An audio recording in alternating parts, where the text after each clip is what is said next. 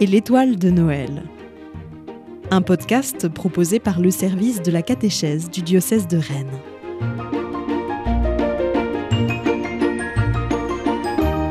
Premier épisode L'étoile. Il y a bien, bien longtemps, il y a plus de 2000 ans, le soleil d'hiver venait doucement rosir les collines de Judée, dans lesquelles était blotti un village appelé Bethléem. Tous les villageois étaient déjà rentrés chez eux pour raviver le feu dans l'âtre, car la nuit qui tombait s'annonçait très froide.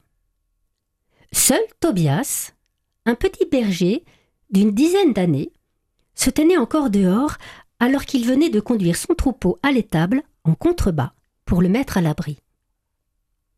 Il connaissait tous ses moutons, brebis et agneaux de l'année par leurs prénoms et par leur caractère, si différents les uns des autres. Le troupeau appartenait à sa famille, et il en était le gardien attitré. Il était fier de cette responsabilité qui lui avait été confiée et s'acquittait de sa tâche avec joie.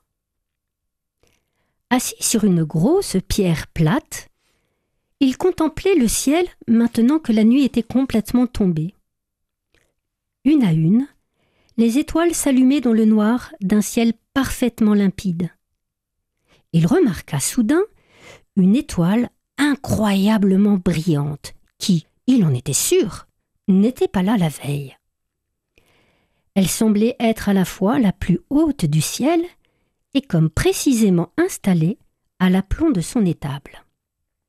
Il était absorbé par la contemplation de cette étoile magnifique quand une voix venue de derrière lui le fit sursauter.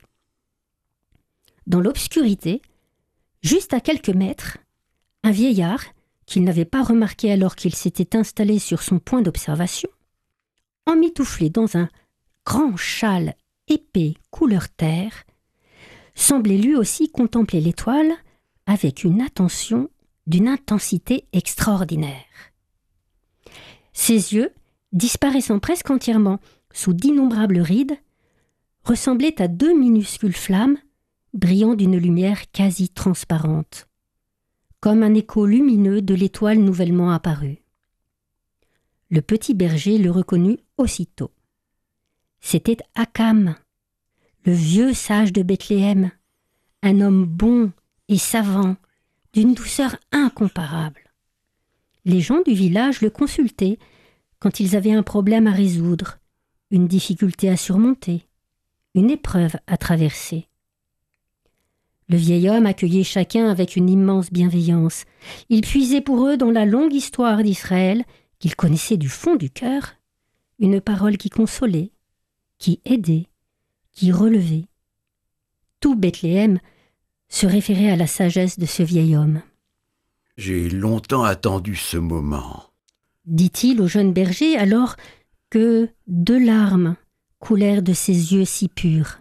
Notre peuple a attendu cet instant depuis si longtemps et, et voici qu'il nous est donné à toi et à moi de voir ce que tous attendent. Tobias saisit immédiatement que quelque chose d'extraordinaire était en train de se produire. Il n'osait interrompre Akam par une question inappropriée et se contenta d'ouvrir grand ses oreilles et son cœur. Dis donc, tu la vois toi aussi, l'étoile? Tobias hocha la tête en signe d'acquiescement. Elle s'appelle l'étoile du berger.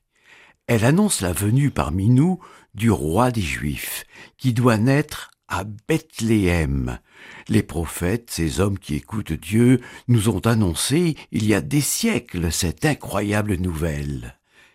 Et toi, Bethléem, terre de Juda, tu n'es certes pas le dernier parmi tous les chefs-lieux de Juda, car de toi sortira un chef qui sera le berger de mon peuple Israël.